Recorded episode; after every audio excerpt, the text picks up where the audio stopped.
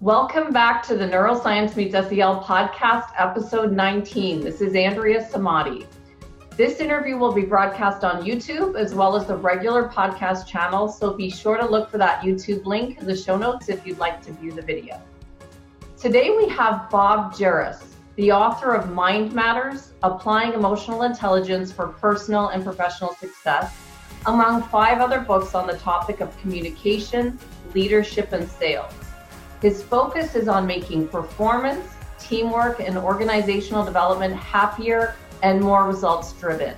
He's a certified human resource professional with over 30 years of experience in staffing, development, engagement, and organizational development. He founded Success Dynamics International and developed the EIQ2 learning system.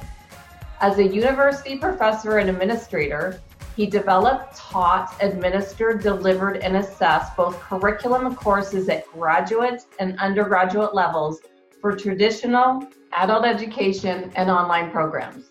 He's taught marketing, management, HR, adult development, and psychology with a focus on measurable, sustainable results. Bob has been a trusted advisor for the work we do here at Achieve It 360 and someone I reach out to often for advice with his in depth knowledge in a wealth of different areas. Welcome, Bob. Thank you, Andrea. Well, it's interesting and timely today that we're speaking on World Suicide Prevention Day, since one of the last times I reached out for advice was to get some help in this area with some of the challenges that I was seeing in our local schools. Can you provide some background on where you started your career and perhaps any words of advice on suicide prevention since this is your area of expertise? I was a university professor for 25 years. I was also a school psychologist, and I had worked with uh, a large number of uh, the nice term is at risk populations.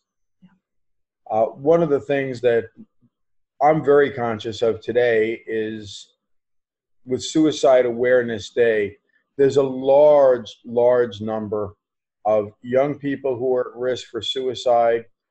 Uh, statistically, every day, 22 of our veterans commit suicide. One medical practitioner commits suicide every day. And since about 2015, our suicide rates are up approximately 30% when everybody talks about gun control, uh, they seem to miss the point. If uh, people commit suicide, uh, 65% of the gun related deaths are suicides, not the uh, mass shootings or things like that that we think of. So it's a major issue in the United States, and it's it's getting worse, not better. What do you think is the cause behind it? Because I see here as well, it's a huge epidemic starting as young as 11 in our community here. So, what is the cause? Do you think? Well, the United States uh, can pride itself on being the country that reports the highest level of stress in the world. I'm not sure that's a record we want to have in this country, but we, we have it. Uh, associated with that high level of stress is a high level of depression as well.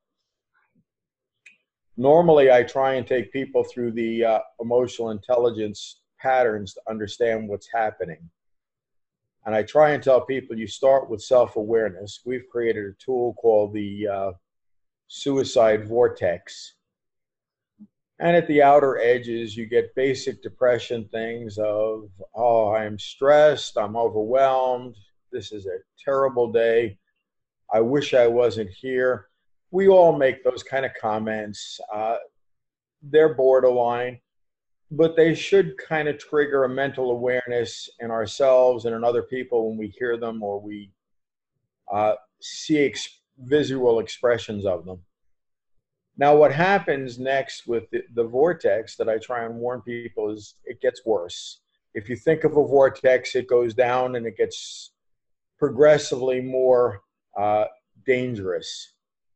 After we leave the outside of the vortex, we hit the, the D's. Uh, I'm despondent, I'm desolate, I'm discontent. And you start seeing the patterns are becoming more prevalent and less, gee whiz, uh, this is an anomaly. It, it's more persistent and pervasive. Once we've hit the D's, uh, it's good if you've got somebody who's your friend. Uh, I try and warn people, especially caretakers. Most caretakers are well meaning, but the danger of codependence is, is very high. When we hear someone who is in danger, very often we want to say something, but we say either the wrong thing or we decide it's not our place to say something. But once we start hearing patterns of despondent, discouraged, dejected, first of all, we should monitor our own self talk when we hear that. And then we want to get someone else who tells us, I care, I'm here for you, you're important, and most of us who take that caregiver role have to be aware that we're not responsible for the other person. We can help, but it's not our responsibility. And when it moves into hurting, heartbroken, hopeless, helpless, that's the core, the core of the vortex. Things are pretty bad at that point. So I usually try and tell people be aware of these for yourself but also be aware of them when you start hearing other people express it and seem to be cycling down exactly because when i when you helped me create this poster of awareness i had some students say you know we know what to do when we're on fire. It's very clear we stop drop and roll. But they didn't know what to do when they heard these signs. So from once you hear these signs, then what do you do? Well, it, it's a matter of uh, letting the person know that you care, letting them know that you're aware of them, letting them know that they're important. And then, as I, I warn people, as the vortex spirals, uh, the better you can get professional assistance, the more things are able to cope. Now, some of the statistics, everybody is like, uh, if Joe is going to commit suicide, he's going to commit suicide. Well, that's frighteningly wrong. Uh, there are about 280 planned suicides for every one actual suicide, which means there's a lot of people who are dealing with some serious depression issues. And the more you can curtail it at the depression level, at the outer levels, the better off you are.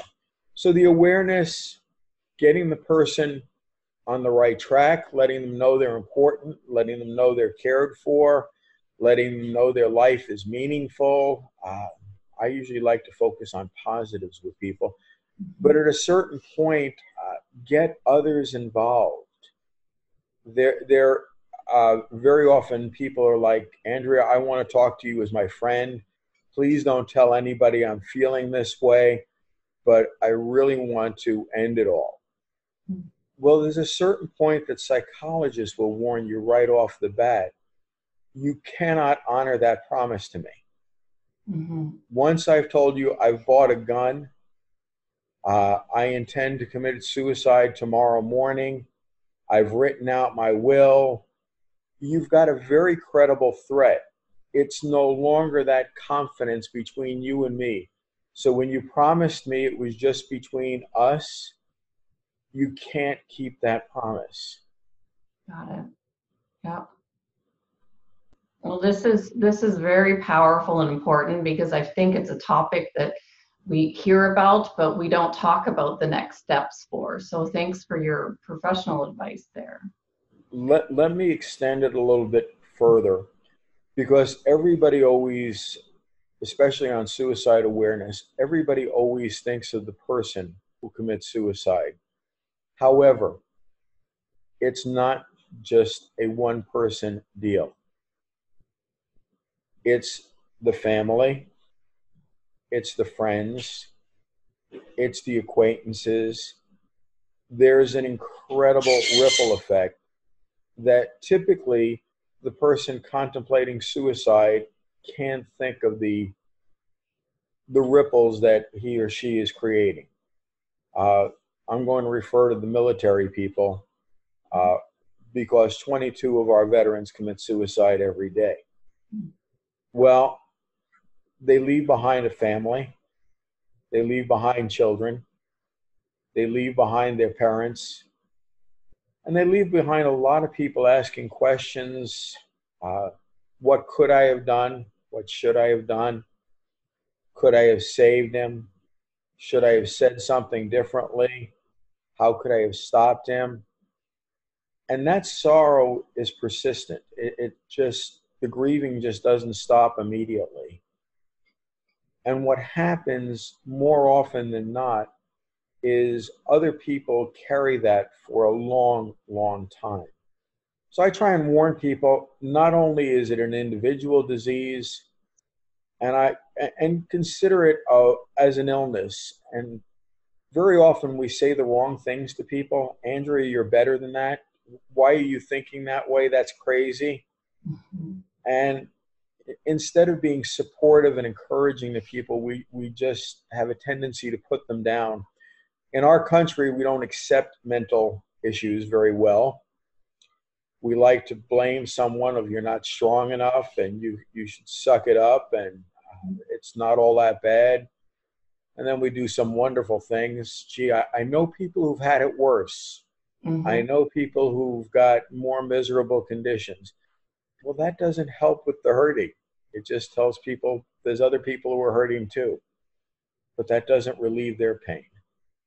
So it's, I usually try and tell people listening, empathy, those kinds of skills are crucial. Right.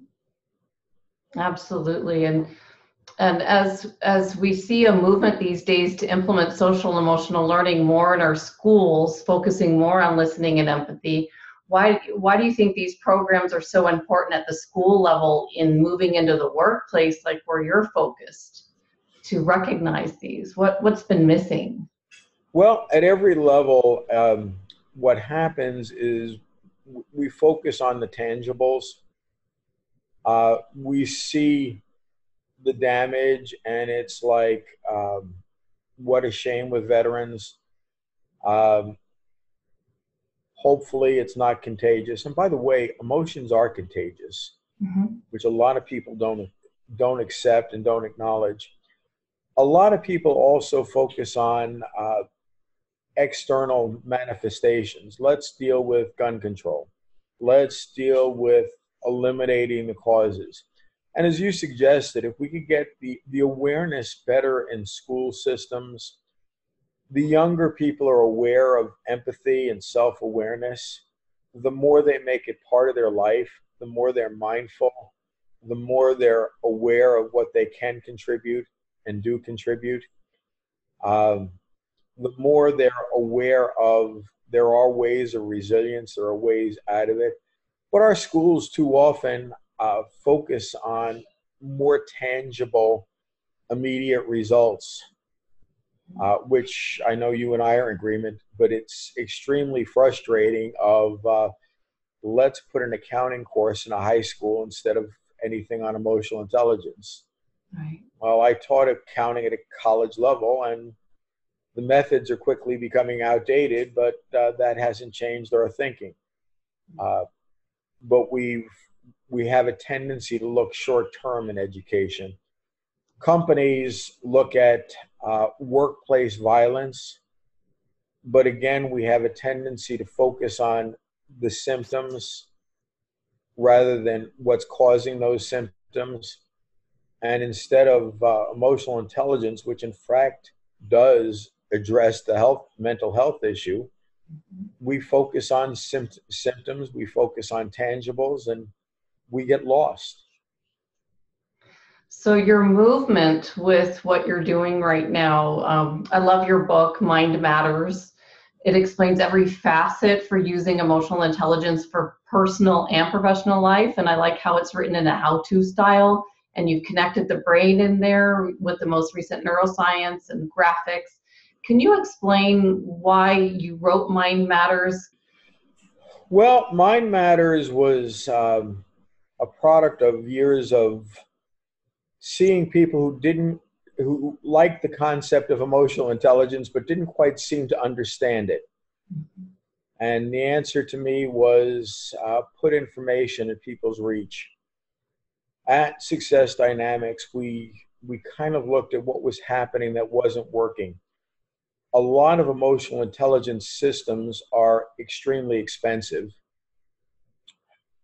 Uh, that expense puts them out of the reach of small businesses, uh, schools start thinking it's too expensive. I don't even need to look at it.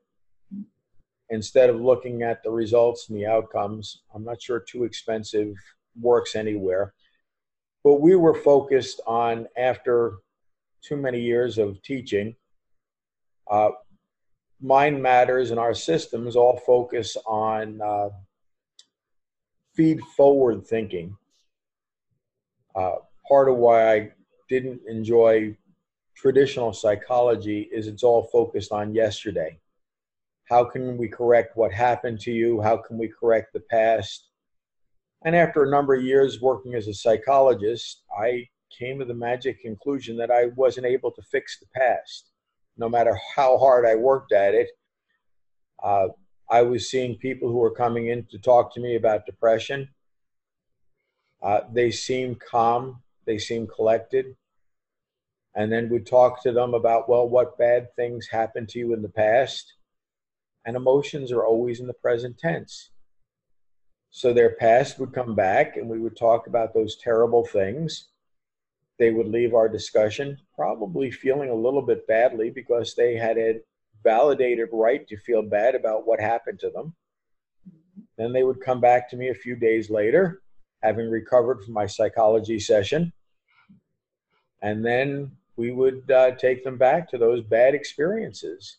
Yeah. And we kind of looked at uh, success dynamics of let's focus on feed forward. How can we make today good, tomorrow better? Emotional intelligence does not cure mental illness. Too many people get confused with that. But it does create well being, it does create mental fitness. And I try and tell people if you look at uh, the way we take care of the other parts of our body. We'll turn around and talk about exercise and diet, but we don't often think of the mind in the same category. But yet, most of our energy during the day is spent with our mind. Mm-hmm. Then we looked at success dynamics and wanted to keep our costs down.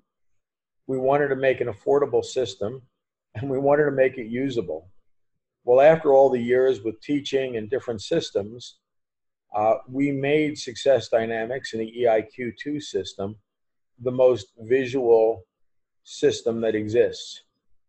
We were focused on creating active, engaging visuals where I could deal with smart people. And surprisingly, even though most of us have a tendency to put ourselves down, most of the people I get to work with are smart people. Mm-hmm. I get to show them a visual here's what the, the suicide vortex looks like for one example mm-hmm.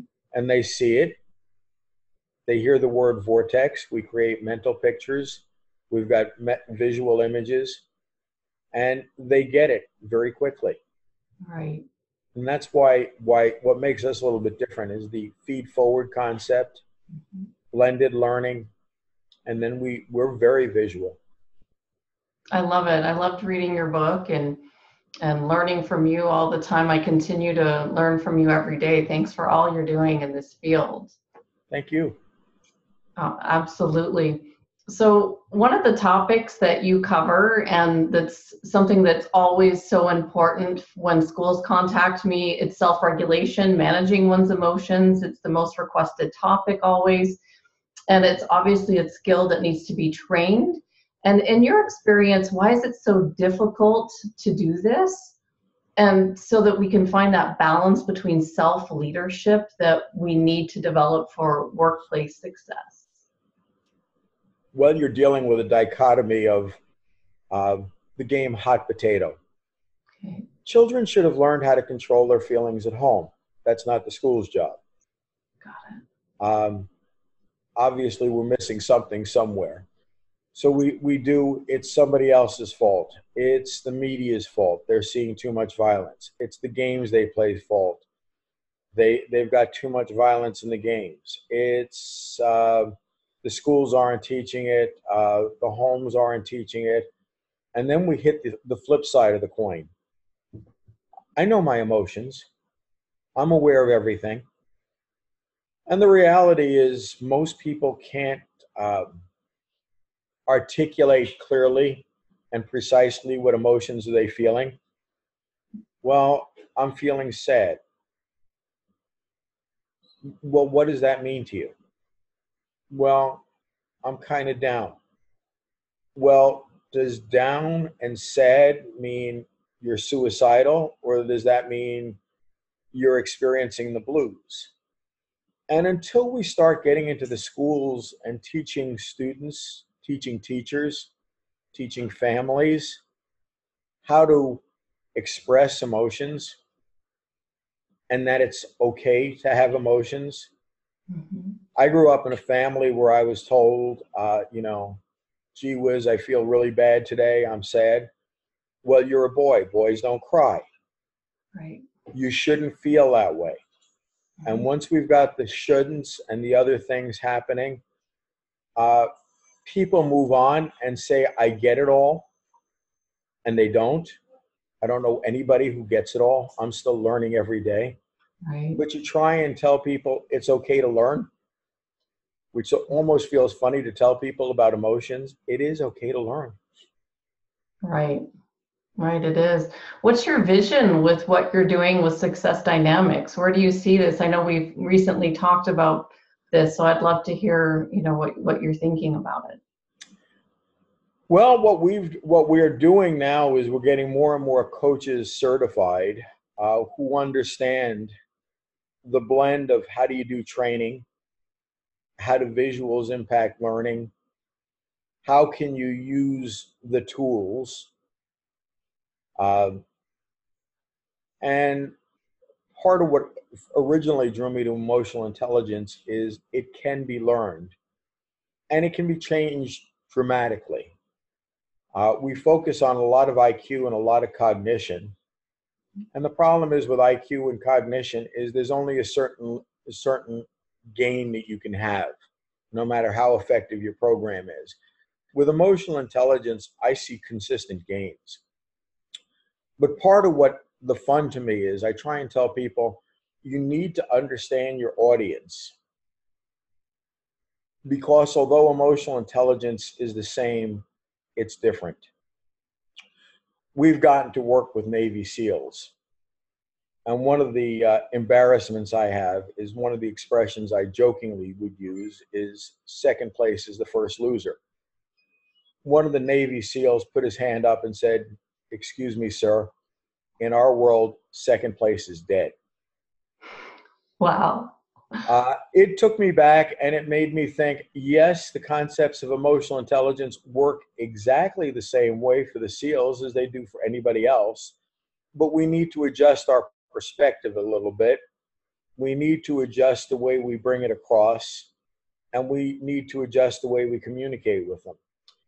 Um, I referenced them because of our, where we started today, but the other one we've worked a lot with is people in healthcare doctors, nurses. Uh, most people don't realize the amount of stress that those healthcare professionals are under. Mm-hmm. Well, they need emotional intelligence as well, and they need to have some kind of venue with a coach where they can vent, where they can talk about feelings and emotions because you certainly don't want a doctor walking in and saying, gee, Andrea, I don't know what's wrong with you. I think it's probably this, but you know, everybody's different and I've had a rough weekend and it's just not my day to work with you today, but I'll do my best in operating on you. Right. Uh, well, you probably are saying, could I get another doctor, please? Now. Exactly. Well, somehow or another, we need to create venues with coaching and other things where we've got coaches who can relate specifically to that audience how that audience has their own peculiarities and distinctions and how that coach can relate to them. We've got a coach who works with pastors. Mm-hmm. And I'm like, well, gee, they don't have issues. They're always above everything. And he just smiled at me and said, you, if you only knew what pastors and clergy go through on a regular basis. And the more I taught him, the more he taught me about the niche he works in. So I try and warn people it's a matter of understanding who your cu- customer base is. Mm-hmm. Uh, for people to turn around and say, gee, uh, you've talked about schools. Uh, seven, eight year olds really don't have any problems. You know, teenagers don't have any problems. I even wish I could go back there. There's no trouble at that age. Right. I've heard that for sure. Yeah. It, it, it's okay.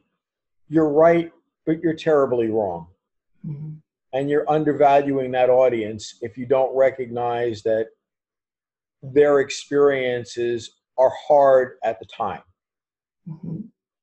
I mean, we may get past things, we may get over things, and we may say, gee, I don't know why I was so worried about it. But at the time, the stress is real, the tension is real, the physical dynamics are real. And times are so different these days. I try to stay on top of what kids are going through by watching their media, but it's nothing like what we grew up with, right? Back in the day. It, it's all different, but it's still all the same. Interesting. I always like to try and warn people of you need to hear somebody else's perspective because we have a tendency to say, you know, when I grew up, I, I had to walk 10 miles to school uphill both ways in the snow. Exactly. Well, you probably didn't, but it seemed hard for you and you got over it. But you probably, um, I don't know, this is going to date me a little bit, but I, I always liked the old Barbra Streisand song and the movie, The Memories of the Way We Were. Mm-hmm what's too painful to remember, we simply choose to forget. Sure. So we, we often code our memories and they're not accurate and it's it takes deliberation and intentionality to relate to another human being where he or she is and to validate that pain and that situation instead of saying you're you'll get over it. It's not a big deal. And those kind of phrases are are just too easy. Mm-hmm. so bringing this all together on national suicide prevention day do you, do you have any final words of wisdom? Well i'm going to piggyback on what you're doing andrea because i know you do some great things as well. One of the things that I would like to see happen is more and more people get more than a nodding acquaintance with emotional intelligence. Take it into your home, take it to your children, take it to your family. Think about what you're saying. Think about the conditioning and programming you're doing. Because whether you like to admit it, you are programming yourself, your children. Mm-hmm. Uh, I love children because to me they're amazing. You'll hear children, you know, what are you going to be when you grow up? I'm going to be a professional basketball player. But your parents are both under five seven. And then as adults, we have a tendency to want to put the uh, pin in the balloon at a very young age. You can't do that. You're not that smart. You're not any good at math and we do all of this negative stuff. And once we, we start putting emotional intelligence in the families and the homes, we start creating less depression, more happiness. We start crowding out all that negative nonsense. But we just seem to have too much, too much time for the bad stuff. And I, I love people like yourself who are putting out the good word of positively and emotional intelligence where people can have better lives. It's not about possessions, it's not about things, it's about relationships and experiences. It really is. It really is. Thank you so much for all you're doing. If someone wants to reach you, Bob, what's the best way? Is it through LinkedIn? The best LinkedIn is a real good way to reach me. Um, I get tons of mail through LinkedIn. Uh, you can also reach me at rjerus at successdynamics.org. You can reach me at our website, www.eiq-2.com, or you can call me at 863 353 8070. Wonderful. Well, Bob, I want to thank you so much for all you're doing. I appreciate everything you've done to help me over here with Achieve It 360 and all you're doing for the world. You're you're doing incredible things and we'll continue to support and promote everything you're doing. Thanks so much. Thanks, Andrea. Love working with you. You too, Bob. If you're enjoying the Neuroscience Meets Social and Emotional Learning podcast, please don't forget to subscribe so you'll stay up to date with our new episode. While you're there, please feel free to give us a review or a five star rating as it helps others find us. For more information on our programs, books, and tools for schools and the workplace, visit us at www.achieveit360.com.